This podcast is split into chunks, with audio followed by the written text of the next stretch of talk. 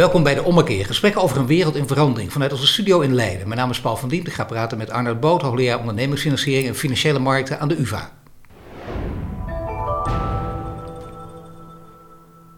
Arnoud, welkom.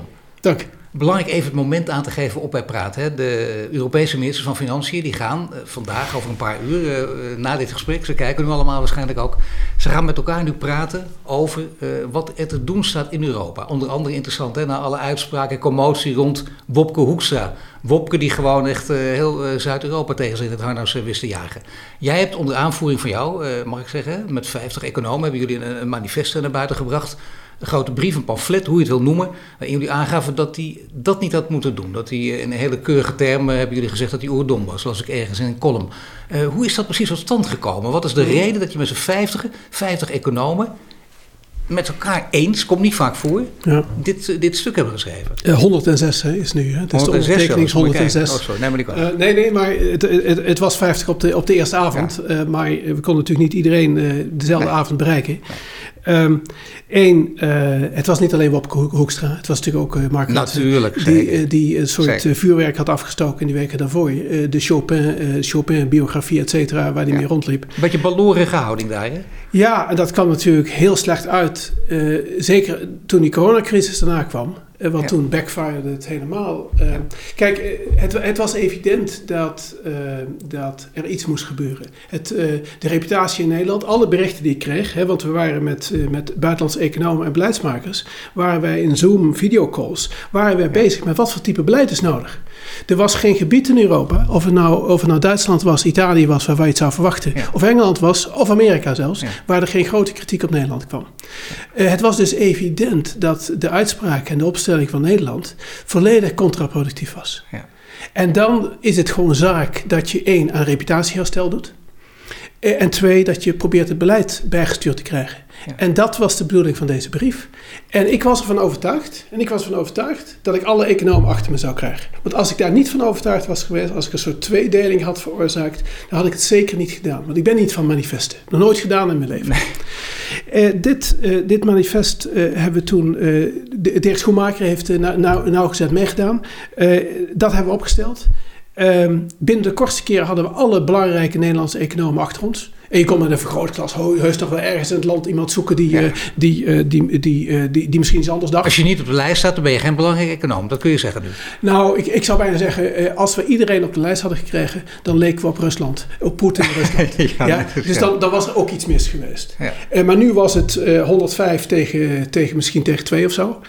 Dus er was geen vraag. Maar was de inhoud nou vooral belangrijk of was het vooral een strategische brief?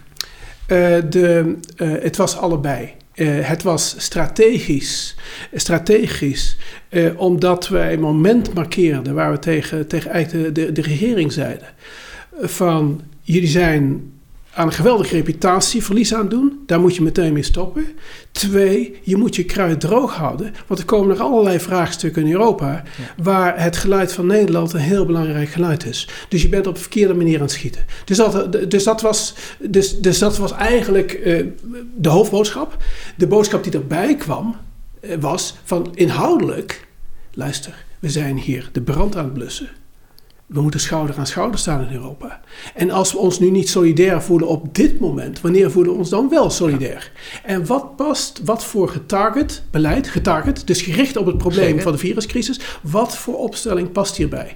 En niet de opstelling die Nederland heeft gekozen. Dus dat was het inhoudelijk. De timing was, om het nou eens heel zacht uit te drukken, hoogst ongelukkig. Maar als we nou toch proberen daar even vooruit te kijken en hier even de verdieping te zoeken, dan zou je kunnen zeggen, inhoudelijk zijn toch heel veel mensen, bleek ook achteraf, dat was een grote groep mensen, buiten de economen, die waren het toch met Hoekstra eens. Want dat zinnetje, die feestvierende Italianen, en dan moeten wij ze ook nog gaan steunen. Die boodschap weer klonk steeds sterker, nadat steeds meer mensen merken, wacht eens even, wat gebeurt er nu? Wat zijn de gevolgen van het coronavirus? We komen in de grote recessie terecht. Dat gaat heel slecht ons uitpakken. En dan gaan we straks uiteindelijk ook nog meebetalen aan deze rekening die we nu vereffenen voor de Italianen. Wat zeg je dan tegen die mensen? Ja, dat is een hele terechte zorg over de, laten we het even heel neutraal zeggen, de houdbaarheid van de eurozone, gegeven de grote verschillen tussen landen en gegeven het populisme in verschillende landen, de onbestuurbaarheid van verschillende landen, en dan heb je Italië denk ik al heel aardig te pakken. Dat probleem, Dat probleem ligt helemaal op tafel. Ja. Het acute probleem wat we hebben is dat we landen de gelegenheid moeten geven om de brand te blussen. Dus letterlijk de brand te blussen. Dus dat betekent dat er optimale investering mogelijk is in gezondheidszorg. Ja. We kunnen moeilijk zeggen dat dat niet een Europees belang is, want geen enkele virus stopt bij de grens. En we zijn Europese Unie en gezondheidszorg is toch een van de grondrechten, zou ik zeggen, van de Europese Unie. Hoe je ook over Europa denkt. Zeker. Twee, wij hebben niet voor niks zo'n hele bevriezingspakket gekozen waar we werktijdverkorting financieren, bedrijven overeind houden, om te zorgen dat er dadelijk een economie is die weer vooruit kan. De minimale middelen die dat vereist, dan moeten we zorgen dat alle landen daaraan kunnen voldoen. Ja. En als dat niet zo is, omdat ze slecht beleid hebben gevoerd in het verleden, dan is dat heel vervelend. Maar op dit moment is het, we moeten proberen een paar muren overeind te houden. Dus het is brandblussen, zorgen dat een paar muren overeind blijven in die landen, waardoor ze dadelijk wel vooruit kunnen. En niet dat we met een achterland in Europa zitten wat volledig ingestort is. Simpel gezegd, hier hebben ze niets aan kunnen doen. En bovendien, als het volledig ingestort is, dan snijden we onszelf ook in de vingers. Nout Welling kwam ook al met die boodschap, die zei, wacht even, het is gewoon welbegrepen eigenbelang. Dat zit er ook achter. Het is, volgens mij kun je het definiëren als eigenbelang. Letterlijk definiëren als eigenbelang. Maar er is een duidelijke grens. Je moet zorgen dat de muren overeind blijven. Dus brandblussen, muren overeind blijven. Dat die landen door kunnen. Ja. Ja. Maar dat betekent niet. Althans, niet voor mij. Ja. En daar verschillen ik over mening. Ja. Voor mij betekent het niet dat we naar een Verenigde Staten van Europa moeten. Dus iedereen die roept van dit is het markerende moment. Hè, dit is het markerende moment dat wij totaal gezamenlijk als Europa één budgetair beleid moeten gaan voeren. En alle onze schulden, whatever ze zijn, zijn nu van ons allemaal. Ja. Daar zeg ik tegen, nee, daar is democratisch nooit voor gekozen. Dus dat als je dat nu zou doen, dan gebruik je een crisis om een sprong te maken die geen enkel draagvlak heeft. Moral hazard wordt het dan. Ja, en dan kun je daarna gaan denken, moral hazard. Maar ik denk eerder aan verstrekte vertrouwenscrisis. Als we dat op dit moment gaan doen, dan roep je alle populisten op die zeggen, nou ze zijn helemaal gek geworden. Nee, we moeten dus nu de populisten buiten werking stellen. En die stellen we buiten werking door te zeggen van het oplossen van deze crisis en het creëren van een acceptabele uitgangspositie voor de verschillende landen vergt dat we schouder aan schouder staan. En daar is de bevolking is daar 100%. En niet over een omwenteling, niet over een ommekeer beginnen. Dit is gewoon een praktische situatie die opgelost moet worden. Daar gaat het om. Absoluut. Over die praktische situatie wordt overigens ook verschillend gedacht door verschillende economen. Wat moet je doen? Merkel heeft nog een keer laten weten, hoewel ze zich veel terughoudender opstellen, de Duitsers natuurlijk dan Nederland, heeft ook laten weten, eurobonds nooit. Zolang ik leef gaan die nooit komen.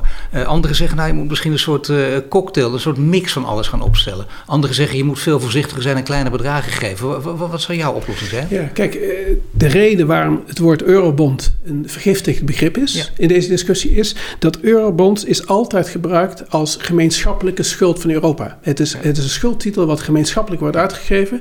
En dat is altijd gecombineerd geweest aan de Verenigde Staten van Europa. Ja. In plaats van landen individueel financieren, gaan we nu gemeenschappelijk financieren. Even in de ogen van de sceptici. Zonder dat wij controle hebben over hoe landen met hun budget omgaan. Dus wij zijn dan plotseling verantwoordelijk voor het budgetair beleid in de lidstaten, terwijl we er weinig grip op hebben. Ja. Dus het woord eurobond is een vergiftigd begrip. Ja.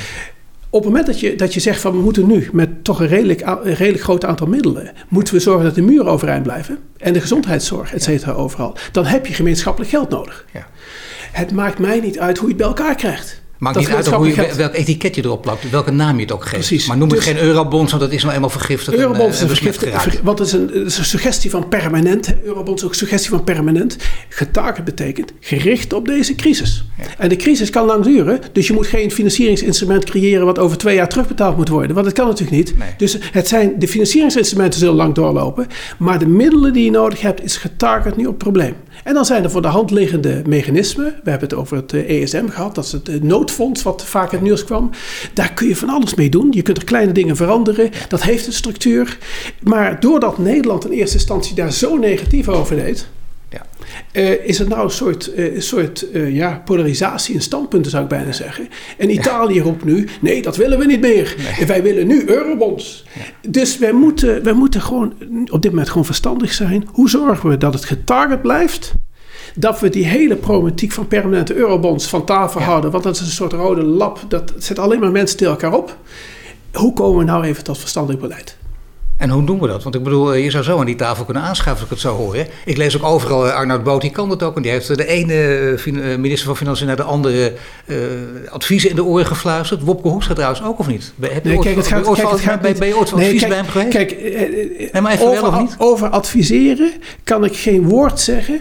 Want alles wat ik erover zeg impliceert iets anders. Letterlijk.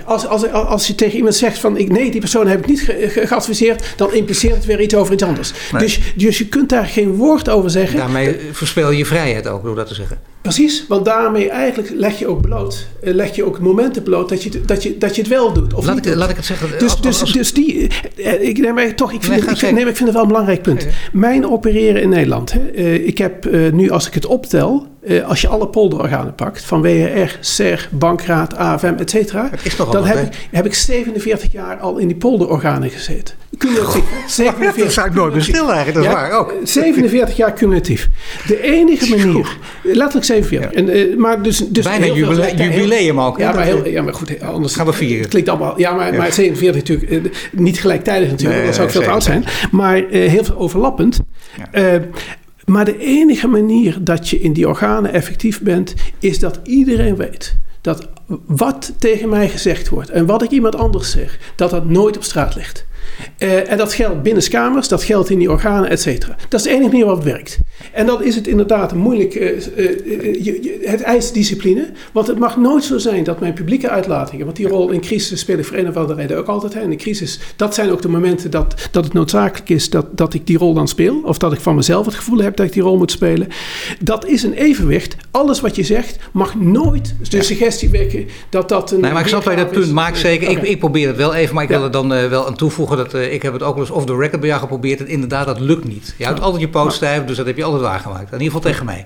Dan is er nog iets, en dat vind ik wel een belangrijke. Kijk, stel dat jullie aan die tafel was aangeschoven. Ja, we kunnen heel veel kritiek op al die mensen hebben. Maar je denkt, jongen, ga er maar eens aan staan daar. Ja. Tussen al die EU-ministers, dat is niet zo makkelijk. Hoe moet je dat oplossen? Nee, dat is niet makkelijk. Er is altijd één anekdote, en is meer dan een anekdote. Europees besluitvorming op het niveau van de minister-president is bijna onmogelijk, omdat het allemaal ego's zijn.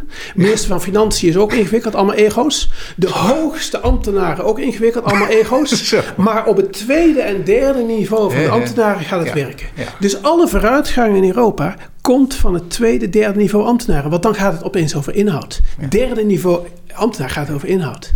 Ja. En de lange termijn ook. Ja, maar goed, als je bij inhoud bent, dan ben je eigenlijk al bij de lange termijn. Zeker. Want ego's betekenen natuurlijk van hoe sta ik morgen in de krant. Ja. Dus dat is niet bepaald lange termijn. Kijk, ik heb afgelopen dagen heel veel Italiaanse en Spaanse journalisten aan de telefoon gehad. Ja, omdat wij verschillende brieven ook geschreven hebben die we in buitenlandse kranten hebben gepubliceerd. Dat valt dan hier minder op. Dus ik heb veel buitenlandse... en de belangrijke grote ook, hè? Ja, goed, alle. En een ander verhaal staat vandaag in de Frankfurter Allgemeine, namelijk hoe wij de crisis aanpakken met eigen vermogen in plaats van met meer schulden. Ja. Dus we zijn op allerlei manieren bezig om de crisis goed op te lossen.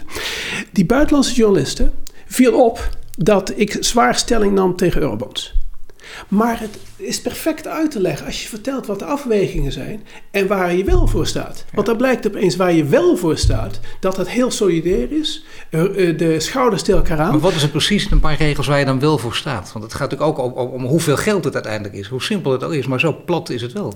Ja, maar toch is dat de hoeveelheid geld in deze discussie tot nu toe, hè, de Nederlandse problemen... En zonder curatelen te stellen. Ja, maar de Nederlandse problemen en de diplomatiek zijn niet veroorzaakt door de hoeveelheid geld, die zijn veroorzaakt door gewoon uitlatingen in het algemeen. Zeker. Hè? Op het moment dat je zegt dat beleid getarget moet zijn, gericht moet zijn op het probleem, dan is het duidelijk dat het heel veel geld is. Want kijk maar even wat deze werktijdverkortingsmaatregel in Nederland kost. Hè? We houden bedrijven hier overeind en mensen overeind door van elk bedrijf waar de omzet met meer dan 20% terugloopt, zijn wij bereid tot 90% van de arbeidskosten te betalen. Dat soort is een hele dure maatregel. Gedurende 3 maanden misschien. We zijn ongetwijfeld bereid dat langer te doen. Ja. Als deze crisis langer duurt, gaan we het langer doen. Ja. Nederland kan zich ook veroorloven. Daarmee hou je bedrijven overeind en daarmee zorg je dat mensen overeind blijven. Dus het is een hele effectieve maatregel als je hem kunt veroorloven. Ja.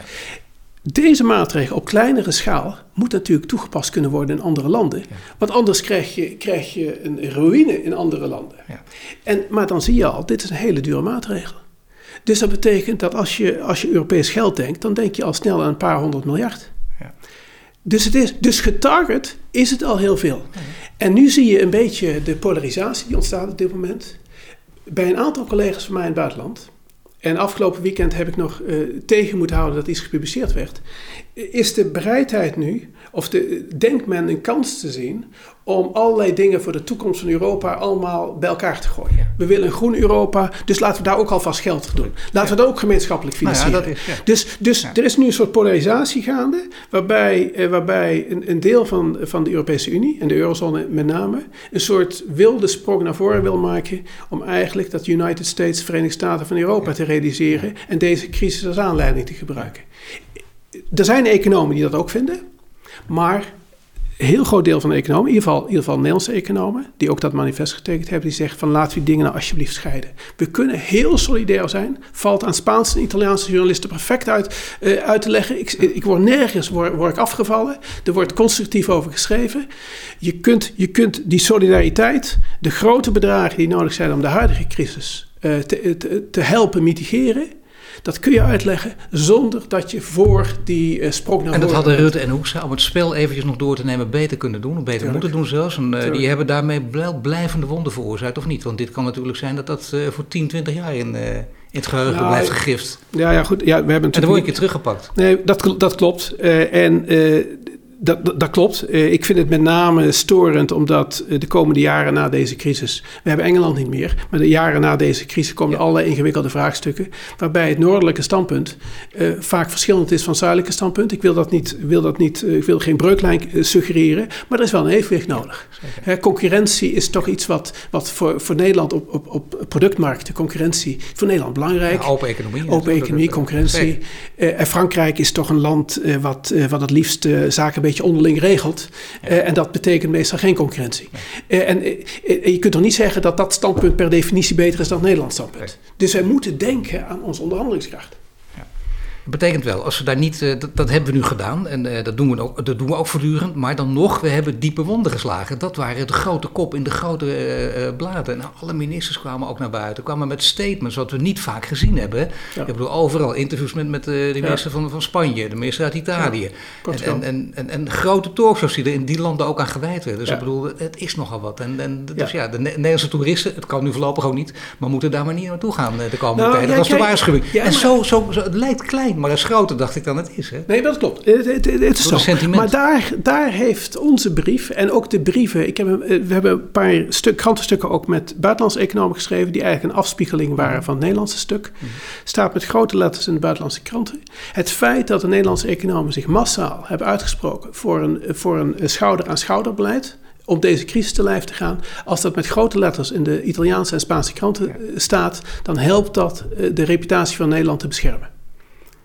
Het doet meer dan afvallen van onze regering. Het helpt ook de reputatie van Nederland dat dit type standpunt, dat er genuanceerd over gedacht wordt. Het is niet zo diep verankerd dat nu juist duidelijk wordt helemaal dat het gewoon in de hoofden van mensen zit, zeker van een bepaalde generatie tussen Noord en Zuid, zie je wel. Dat zijn die steile Calvinisten, de protestanten, dat is het noorden. En wij worden ook nog aangepakt omdat wij gewoon een leuk flamboyant leven hebben, wij Zuiderlingen. En dat mag dan opeens niet. En dat zit ook heel diep. Dat zit diep. En zeker, kijk, iedereen die dat standpunt al had over Nederland, en dat waren natuurlijk al wat, die zijn versterkt in hun mening, die zullen nooit meer van gedachten kunnen veranderen. Nee. Maar hopelijk kunnen we zorgen dat de jongere generatie, want laten we wel duidelijk zijn, op het gebied van jongeren, studentenuitwisseling, wat dus nu bijna niet meer kan. Hè? Ja. De Bologna Agreement, die zorgt voor een soort afstemming tussen Europese hogescholen en universiteiten. Ja. Op die nieuwe generatie. Laten we in ieder geval proberen dat die nieuwe generatie meer Europees denkt. Ja. En dat we daar elkaars taal spreken. Dus die oudere mensen, ik bijna heel hulpzaam hier eens. De oudere mensen denk ik dat we een breuklijn hebben gecreëerd. Maar die jongeren, daar hebben we toch zeker een kans. Ja. En wat zouden die dan moeten doen? Wat zou het ideale model zijn? Ik bedoel, je kunt het ook heel negatief zijn. Je kunt zeggen voortmodderen. Of juist goed op de vorige, deze weg doorgaan. En bijvoorbeeld die euro behouden, iets sterker maken. Of uiteindelijk toch misschien van die euro af en naar iets heel anders toe. De euro, de euro. Er zijn zoveel mogelijkheden. Wat zou jij het interessantste vinden? Ja, kijk, Paul, de euro. We hebben het, wie weet hoe vaak over gehad afgelopen 12 jaar. Zeker. Maar dat verandert ook steeds. We zouden natuurlijk... Ja, nou ja, goed. De problematiek van de euro is nu hetzelfde als dat die 12 jaar geleden was. Ja. Namelijk, we zitten met een monetaire unie. Die in elkaar is gezet op een manier waarop in de hele geschiedenis van de mensheid nog nooit de monetaire unie houdbaar is gebleken. Dus we zitten al jaren in een doormodder scenario. Daar zitten we gewoon. Ja, de wijze waarop ik het heb getracht te verdedigen en ook nu zal trachten te verdedigen is... het kan heel goed zijn dat de nieuwere generaties meer naar elkaar toe groeien. En dat we ons dus op dat punt meer Europees gaan voelen. Ja. Het kan zijn dat we op bepaalde punten, zoals scholing... Ja. Dat we wel iedereen het belang ziet dat er meer pan-Europees naar gekeken wordt, ja. Scholing. Ja. Zonder dat alleen de universiteiten zijn die Europees zijn. En het beroepsonderwijs louter lokaal, want het creëert ook alweer een tweedeling. Hè? Ja, dat de grachtengordel is globaal, mag, ja. Is Europees. Dus één, daar heb ik nog een hoop. Tweede is... Ik weet gewoon niet hoe gaat de politiek zich dadelijk bewegen? Blijft, als we Italië pakken, blijft het zo populistisch? Ja. Want Italië is verder een heel pro-Europees land. Ja. Dat is natuurlijk het vreemde. Het is een heel pro-Europees land. Nou, op één puntje na. Hè. Ze zijn er al als enige van de G7 zijn ze lid van de China's Belt and Road Initiative. Dus ze gaan toch een beetje die kant op. China speelt het spel geopolitiek gezien ook heel slim, maar dat is... Dat is iets waar je toch aan kunt twijfelen. Dan kun je toch ook aan de Europese motieven van de Italianen twijfelen, of niet? Ja, het is niet alleen de Italianen die het deden. Ik geef voorbeeld IJsland. En IJsland zien we toch niet als Italië, toch? Hè? IJsland, toen zij die financiële crisis hadden... IJsland een hele grote financiële crisis. Het eerste steunpakket kwam van Rusland. Van IJsland. Dus moet je daar dan als land nee tegen zeggen... als het op dat moment je goed uitkomt, dat je die steun krijgt. Ja, dus ik ben het iets meer bereid tactisch te zien van we moeten iets. Mm-hmm. We zitten klem en we moeten iets. En nou ja, goed, als je 6 vliegtuigen met hulpgoederen wil sturen, dan accepteren we die, et cetera. Dan dat ik dat wil zien als Italië zoekt zijn toekomst in China. Laten we zeggen, het gaat veel over, dat begrijp ik ook, hè, over strategie, over tactiek. Allemaal heel erg belangrijk op deze terreinen. Maar zeker bij de ommekeer gaat het ook daarover. Het gaat ook af en toe over systeemveranderingen. Grote veranderingen die soms nodig zijn. Daar heb je ook al eens voor gepleit op bepaalde terreinen. Ja. Denk jij dat dit een moment is om wat voor manier dan ook een systeemverandering te gaan bepleiten? In ieder geval van laten we zeggen, de huidige economische financiële wereld waar we in leven. Ja, ik vraag het expres zo breed mogelijk om te beginnen. Ja, er zijn verschillende manieren om het aan te vliegen. Kijk, geopolitiek. We realiseren ons dat geopolitiek, even los van deze coronacrisis... Er is natuurlijk weer een machtsstrijd gaande in de wereld. Ja. Hegemonie, ja. Die machtsstrijd. Die hebben ze het verleden ook gezien. Die hebben wij toch als economen veelal geprobeerd te zeggen van... luister, dat China die de afgelopen 180 jaar weggevallen was. Hè? Na de industriële revolutie is China weggevallen. Want ze was toen de grootste economie in de wereld. Hè? Toen de industriële revolutie kwam. De industriële revolutie was voor China was een bedreiging. Voor China. Bij de industriële revolutie. Dus wat deed China? Deed grenzen dicht. Dat was bedreigend. Ja. Waardoor raakten ze 120 jaar achterop? Omdat ze de grenzen dicht hadden gedaan. Niet noodzakelijk de industriële revolutie, maar ze deden de grenzen dicht. Dat was een bedreiging. Engeland kwam op, et cetera. Dus we zien nu, even los van de coronacrisis, zien we dezelfde tendensen.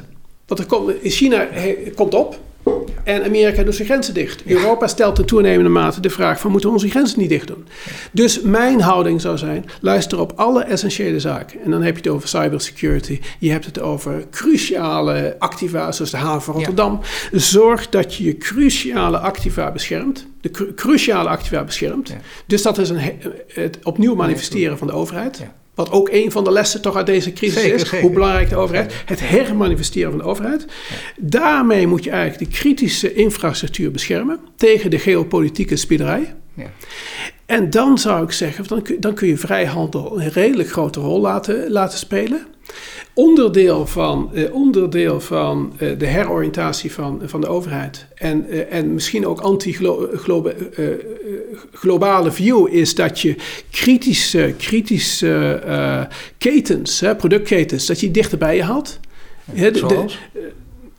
Productie van... als je pak even... Ja, eigenlijk heel simpel eigenlijk. Dat is te simpel eigenlijk. Hè? De beademingsapparatuur. Nou ja, bijvoorbeeld. Blijkt dus voor... Een pandemie is niet iets wat een verrassing is. Hè? Ja. Ik was 12 jaar, was ik commissaris bij een Amerikaanse herverzekeraar, levensverzekeraar. Elk jaar stonden 2 keer oefeningen met pandemieën op de agenda. Want een pandemie is iets wat te verwachten is. Ja. En voor een levensherverzekeraar, levensrisico, ja, dat is waar het bedrijf aan draait. Het is heel mooi dat je dit zegt. Want we hebben altijd natuurlijk dat filmpje zien besteed. En dat is voor het grote publiek ook. En voor mij natuurlijk ook Bill Gates. En dan zie je wel fantastisch voorspeld. Ja. En logisch prioriteit hebben aan ons hoofd. Ja, heel stom maar dat we dit vergeten zijn. Maar jij en meerdere weten dit. Want welk bedrijf was dit? Kijk, bedrijf was RGA, Reinsurance Group of America. RGA, een hele grote herverzekeraar van levenrisico. De Amerikaanse Swisserie eigenlijk. Ja. Maar pandemieën, maar ook medici. Hè? Pandemieën is niet iets wat zomaar uit de kast kwam vallen, waar we gedacht hadden dat was in de middeleeuwen. En dat komt in de moderne geschiedenis niet voor. Wij wisten dat het voor zou komen. Maar dan moet je mij niet vragen van, was je daar voldoende bewust van? Nee, want er staat wel twee keer per jaar op die boordvergaderingen van die herverzekeraar leven. En dan komen er allerlei scenario's naar voren. Hoe het bedrijf ervoor zal staan. Ja. Maar beleef ik dat echt? Nee, want het is een van de agenda-items op die boordvergadering. Ja. Ja? Maar ik had wel verwacht van die medisch specialisten, die ik inmiddels heel veel gesproken heb, die het wel wisten. Ja. En die zeiden van, we zijn een paar keer net aan de goede kant gebleven. Een paar van die in de laatste 30 jaar. Maar waarom hebben die dan zitten slapen? Ja, waarom heeft het politieke proces een soort uitputtingsslag? Het lijkt iets op de financiële crisis. Weet ik nog ik heb een keer tegen jou verteld. In de jaren 90, na de financiële crisis in Zweden, was ik 15 jaar adviseur van de Zweedse Centrale Bank. Ja. Elk jaar in het jaarverslag, of elk kwartaal zelfs, in het stabiliteitsverslag, stonden 2 pagina's over de stabiliteitsrisico's in het financieel systeem. Ja. Want Zweden was door die crisis gegaan begin jaren 90. Ja. Dus tussen 1993 en 2008, elke keer 2 pagina's. De ene keer nog roder dan de andere keer. Ja. Toen wij het 3 keer hadden gedaan, was de reactie van politiek en publiek dat weten we nu wel. Ja, dat is. Ja. En zo zie je het. Als het niet snel genoeg gebeurt, dan ben je roepen in de woestijn. Ja. Nou ja, misschien ook toen je bijvoorbeeld een jaar of 3 geleden dit zei, voor de coronacrisis dus ook. Hè. Financiële systemen zijn failliet, er is geen blueprint, er ligt op de plank voor een nieuw systeem. Hoe kun je minder afhankelijk worden? Die vraag stelde je zelf ook, of stelde wij eigenlijk. Hè. Hoe kun je minder afhankelijk worden van dit systeem? En dan ging het ook nog over de schuldenberg die wereldwijd recht uit te lopen, over de endgame wel of niet. Daar kunnen we het over hebben, maar dat is misschien bijna een flauwe woordenstrijd. Maar vooral, het financiële systeem is failliet. Geen blueprint op de plank voor een nieuw systeem. Toen al, voor deze crisis, komt dit nog eens overheen. Ja. Hoe zou je nu antwoord geven op die vraag die je jezelf stelde? Hoe kun je minder afhankelijk worden van dit systeem? Ja. Ja, kijk, toevallig, een van die oplossingen die vandaag stond al stuk in de Frankfurter Allgemeine en later deze week in het Financieel Dagblad. Dat gaat over kun je nou eens een crisis oplossen met eigen vermogen in plaats van meer schulden. Ja. Eigen vermogen is risicodragend. Hè? Ja. Daar ga je niet aan failliet. Vreemd vermogen ga je aan failliet. Eigen vermogen is, als jij eigen vermogen bij een bedrijf doet, koopt aandelen, zeker. Dan deel je in de voordelen. Ja. En je deelt ook in de nadelen, als het niet goed uitpakt. Ja. Ik heb altijd gezegd van, we moeten eigenlijk van beleggen, moeten we naar investeren. Ja. Dus dat we pensioenfondsen hebben die beleggen. Beleggen is je geld stoppen in alles waar je geen verstand van hebt. Dat is eigenlijk wat beleggen is. Want beleggen moet je ook al spreiden. Ja. Spreiden. Ja, geen verstand dus. Ja. Nee. Investeren is... Een pensioen wordt opgebouwd voor over 25 jaar. Het gemiddelde pensioen wordt pas over 25 jaar uitgekeerd. Dus wat zou een Nederlands pensioenfonds moeten doen? Die zou natuurlijk moeten investeren in de Europese of in de Nederlandse economie. Investeringen, daar ga je mee in economische groei. Ja. Investeren betekent dichter bij de echte activiteit. Dat je weet waar je geld in zit. Ja. Maar wat doen we? Het zijn dus te beleggen. In overheidspapier, maar ook in die aandelen. Op een niveau dat je niet begrijpt waar je het instopt. Ja. Dus onderdeel van het vraagstuk, ander financieel systeem, daar kunnen we een heel groot verhaal van maken. Maar als wij al bereid zouden zijn, meer in plaats van beleggen naar investeren te kijken, in plaats van schulden naar eigen vermogen te kijken, dan zijn we al heel end. Want dan zitten we er al dichter op. Dan heb je dus geen systeemverandering nodig. Of het maakt het niet uit. Je kunt het ook een systeemverandering noemen. Je kunt het zelfs een nieuwe blueprint noemen dit.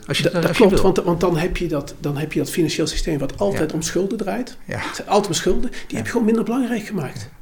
Dan heb je dus, door het minder belangrijk te maken, legde de minder kleffe deken op de economie, minder groot risico. En je hebt de economie versterkt door eigen vermogen, door investeren in plaats van beleggen. Ja, het is wel een geweldig statement om nu te maken juist, hè, in deze tijd en in de hoop ook. En je kijkt om je heen, die kent die wereld al heel erg lang, 47 jaar cumulatief. Dat is wel goed om het inderdaad bij te zeggen voor de mensen die hier luisteren. Want, inderdaad, maar dat betekent dus wel dat je dat gedaan hebt. En dat betekent dus dat je ook aanvoelt, want zo slim ben jij volgens mij ook, dat je goed weet, verwacht hebben, er zijn nu mensen die ook zo hierover denken, die mee willen gaan.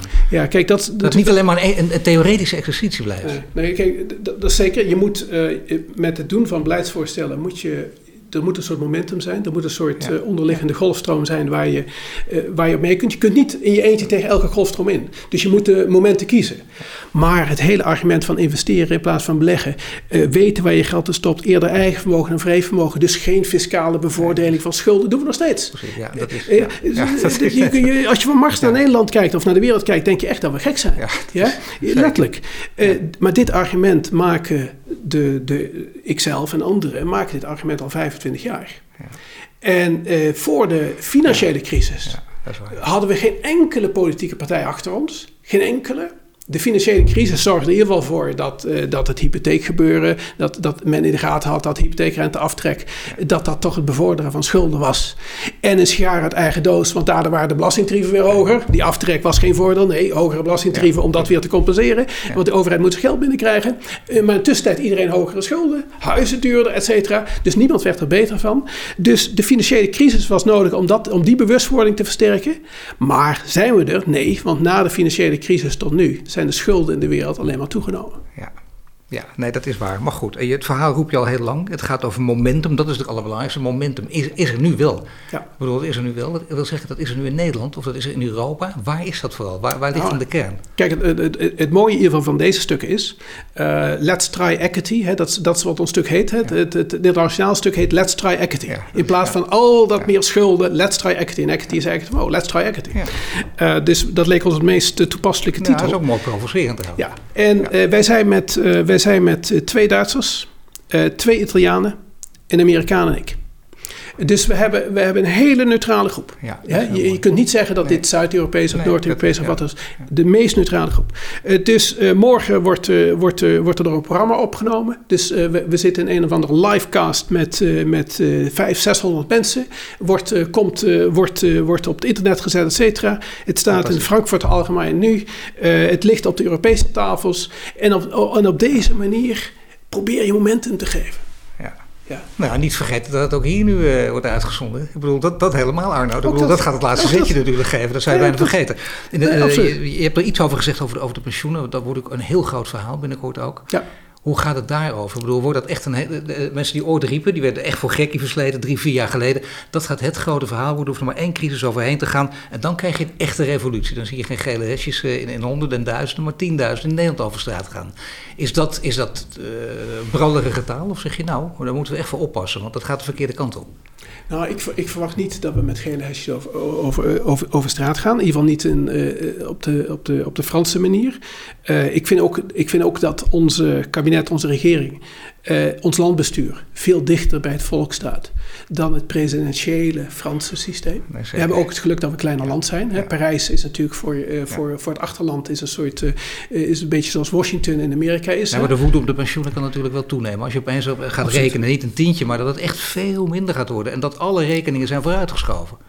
Dat klopt helemaal. Maar tegelijkertijd laten we eerst even de positieve kant bekijken. Want natuurlijk. Misschien andersom. Kijk, de echte positieve kant is dat het idee dat wij nationaal een gigantische pot geld moeten creëren om ons pensioen veilig te stellen, dat is eigenlijk naïef. Ja. Dat is naïef. Ja. Pensioen wordt betaald uiteindelijk uit economische groei. Ja. Als er genoeg werkenden zijn en die zijn productief, dan kunnen die ophoesten dat er tegelijkertijd mensen met pensioen zijn.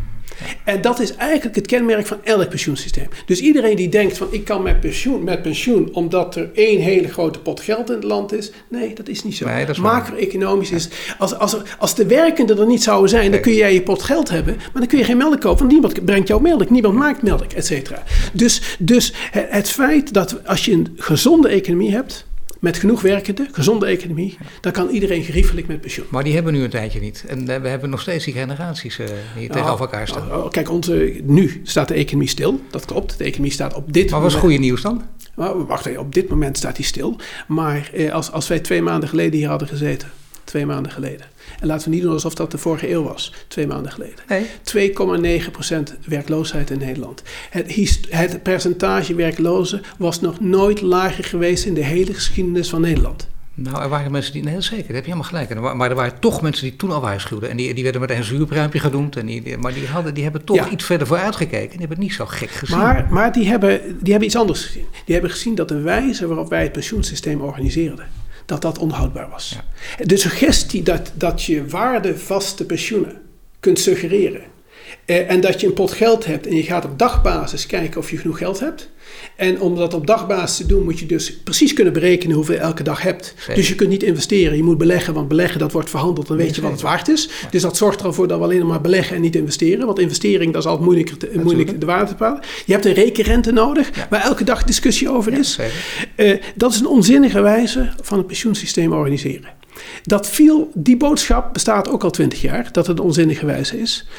Maar daar heeft iedereen aan vastgehouden, omdat de sociale partners, het pensioen was van hun. Zeker, dat past in het systeem. Ook werknemersorganisaties, het pensioen was van hun. Dus niemand wilde van het systeem af. Wat hebben economen, veel economen in dit land eigenlijk geroepen? Die hebben geroepen, jongens, laten we de sterke punten van het systeem beschermen. En niet het systeem aan zich, de sterke punten.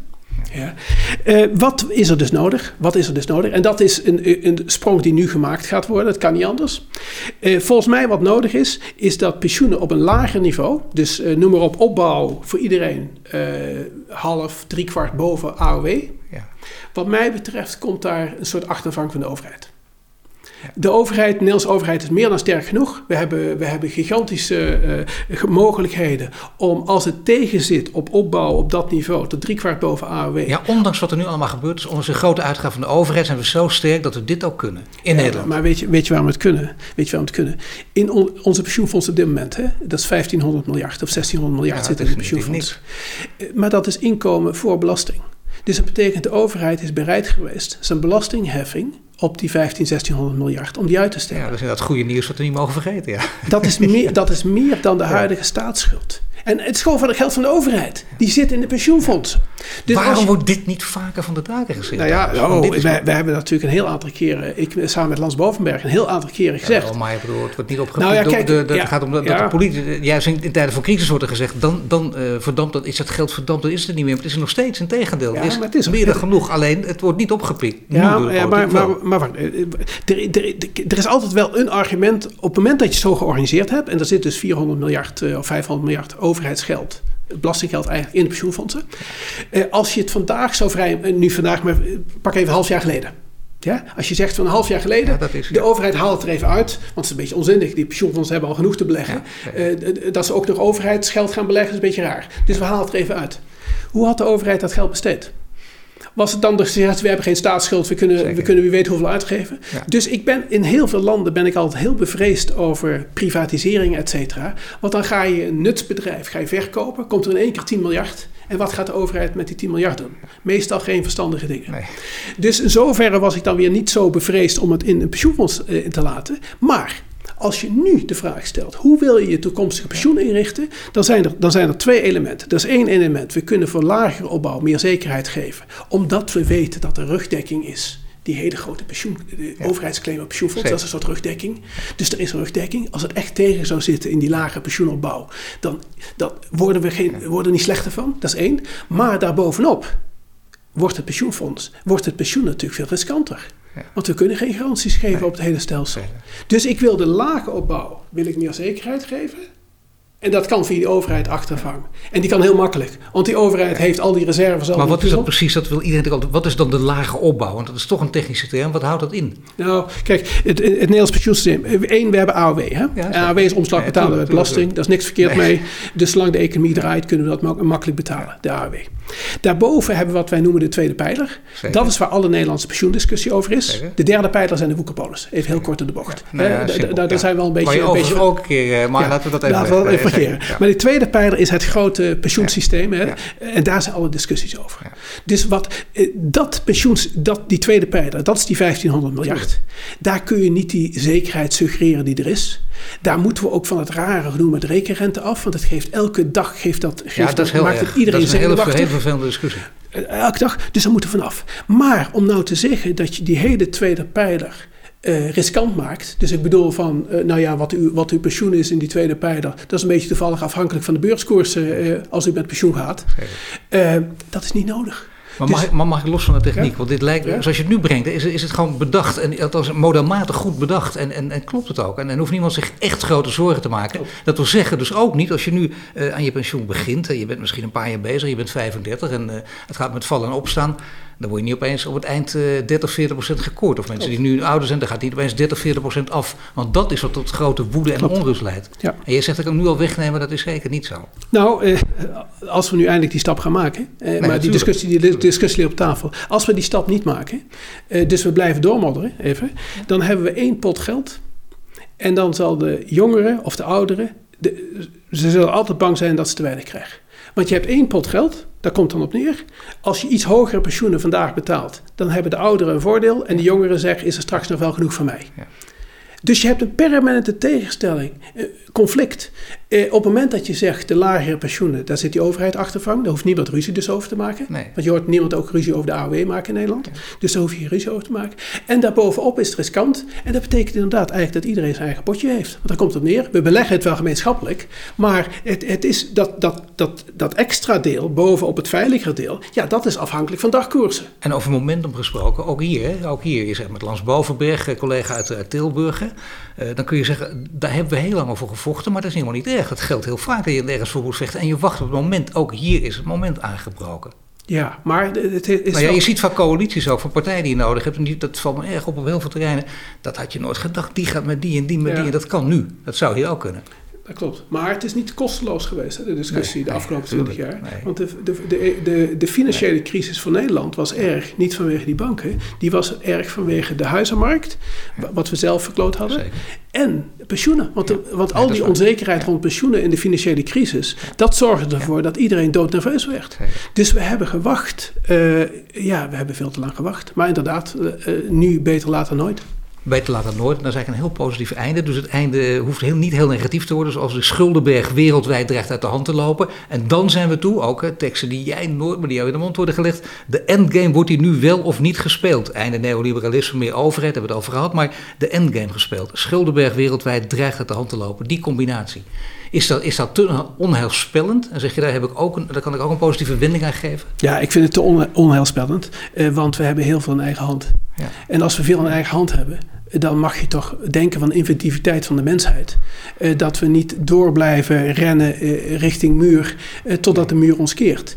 Dus als we het verhaal over investeren en beleggen serieus nemen. Als we het verhaal serieus nemen over een overheid die toch een belangrijke rol speelt. En we die weer een belangrijke rol in de maatschappij geven. Als we het verhaal over eigen vermogen stimuleren in plaats van schulden stimuleren. Als we ons langs die kant bewegen. Dan draaien we toch de goede kant op. Ja, vooral die gekte eruit halen van de fiscale aftrekbare schulden. Maar dat betekent dus wel uiteindelijk dat is een hele grote natuurlijk, dat die schuldenberg die uit de hand dreigt te lopen, want daar worden echt heel veel grote verhalen over geschreven, hoef ik jou niet te vertellen. Maar dat is iets wat mensen ook heel angstig maakt. En ook denkt van dat gaat een keer ontploffen. Dat wordt misschien wel de allergrootste crisis die we ooit hebben gehad. Zover gaat het nooit komen. Althans in die zin dat wij niet meer gaan meemaken. Kijk, schulden, hoewel dat tegenover schulden staat altijd iemand die het uitgeleend heeft. Hè? Ja, dus de schulden zijn niet met Mars of zo. Hè? Nee, de schulden zijn met mensen en instituties op aarde. Hè? Zeker. Dus pak even het meest ingewikkelde probleem. De schuldenberg van Italië. Ja. Ja, misschien wel 200% van het nationaal inkomen. Ja, het kan zelfs nog meer worden, maar extreem. Ja, maar kijk, als je wat gaan we met die schuldenberg doen? Hè? Dat kun je letterlijk afvragen. Wat gaan we ermee doen? In elk scenario. Ja. Binnen het euroscenario, die betekent dat de rente wordt laag gehouden. En als de rente nul is... dan maakt de schuldenberg natuurlijk niet uit, want die hoeft er geen rente over te betalen. Dus zolang de rente nul is, geen probleem. Als Italië uit de euro zou gaan, stel dat die in de toekomst barst, dan is die schuldenberg natuurlijk de facto zal weg zijn. Italië zal die schulden niet gaan betalen. En als de rente omhoog gaat? Als de rente omhoog gaat? Nou ja, de rente, kijk, als de rente omhoog gaat, kan Italië die schuldenberg niet betalen. Dus dan moet die schuld geherstructureerd worden. Ja, maar dat vind ik ook al dan toch een te technische. Wat houdt dat in, die herstructurering? Ja, maar herstructurering betekent natuurlijk dat die gewoon doorgestreept wordt. Ja, maar dat betekent dus? Ja, maar hij wordt doorgestreept, linksom of rechtsom. Maar dat doen we altijd. Nee, maar dat weet ik. Nee, maar dat heb je op zichzelf gelijk in. Ja. Maar ik ben er vaak ingetrapt bij heel veel slimme economen. Uiteindelijk dacht ik, die wordt doorgestreept. Maar ja, wat krijgen we dan? Dan gaan andere landen denken, en ik dan? Dus hij wordt nooit letterlijk doorgestreept. Nee. Er worden hele goede condities opgezet. Er wordt gedeeltelijke schuldvergeving gegeven. Op die manier... Maar laat Italië zich ooit, hoe dan ook, onder curatele stellen? Nee, maar dat is ook... Je kunt ook niet met leger binnenvallen, want dat deden we vroeger. Vroeger ging men leger binnenvallen. Dan veroverde je gewoon het land. Dan liet je het land 10 jaar voor je werk, bij wijze van spreken.